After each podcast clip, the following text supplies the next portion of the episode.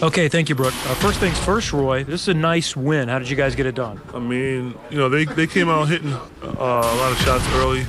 We uh, withstood their uh, their, uh, their their their run, and I think we just wore them down. You know, David was scoring a lot.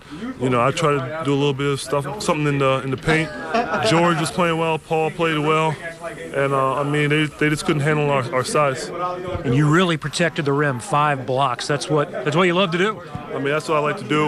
I want to be a defensive team candidate, hopefully. Like I, you know, I like to block shots, protect the rim, and um, you know, this is what I do. We play gritty and hard. It was uh, a pretty bitter game at times, a little chippy. What happened there in the fourth quarter in the incident between you and David Lee, and then Curry getting involved too? I mean, to tell you the truth, you know, it was between me and David Lee. Um, I don't know why, you know, he you know, came at me like that. I I, you know, he, other guys want to run up on me. That's that's that's I, I don't know, but um, it's unfortunate. Happy to see him win. With Curry, were you just trying to protect yourself in that situation? Seriously, seriously, I didn't even feel him. You know, he just ran on me, and then you know, I just, you know, I don't know. It, it's between me and David Lee, and he wants to get involved. And you know, I'm the type of person is.